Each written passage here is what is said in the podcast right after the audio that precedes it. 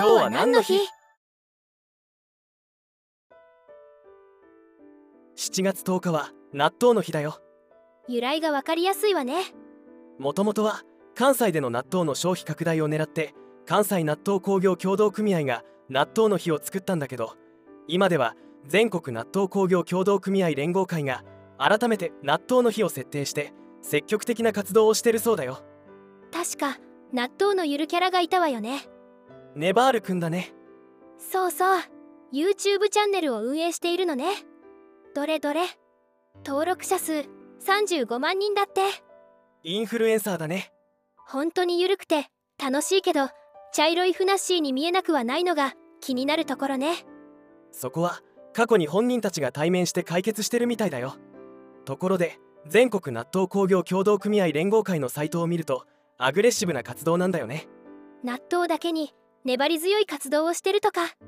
納豆の製造工程とか歴史とかもちろん詳しく書かれているんだけどそれよりも注目している点があるんだ。どんなところ？一つ目はリサーチデータとして2007年から2年おきに実施した一般消費者動向調査の結果を掲載してるんだけどかなり膨大なデータを紹介してるんだ。どんな調査結果があるの？最新の2023年6月の調査報告書を見ると2000人に対するネット調査のようだね納豆を食べる頻度時間帯誰が食べるのか食べ方食べる量食べない理由。ちょっと待って。ネギを入れたり青のりを入れたりといったちょい足しレシピはわかるけど質問がご飯にかけて食べる割合になってるわ。ご飯にかける以外に食べ方ってあるのかしら。近畿地方ではご飯にかけるのは半数だね。納豆汁とかそういうのかしら。納豆を食べるとき入れているものっていう質問は興味深いわね。上位の添付のタレからしネギ醤油はいいとしてキムチ卵海苔めんつゆって続くのね。まあこの辺も定番といえば定番だね。オクラとろろ山芋なめたけなどの粘り気のある食材を足してるのは私には意外だわ。美味しいのか気になるのはオリーブオイルマヨネーズ砂糖かな。今度試してみよう資料がすごいわね。57ページもある。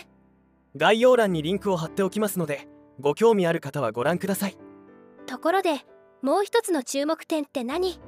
それはねミス納豆もさることながら納豆クイーン納豆キングを選出していて結構有名な人が歴代のクイーンだったりするんだよね。あらそうなの？あ本当だ。菊川玲さん上戸彩さん吉田洋さんだって。この人はカルタのクイーンだけかと思ったら納豆クイーンでもあったんだね。映画「ちはやふる」の松岡真優さんね。活動が活発な団体なんだね。僕は納豆大好きだからこれからも納豆の普及のために頑張ってほしいな。今日のおすすめの曲はこちら。トーナさんの「百鬼夜行」です。今日も一日頑張りましょう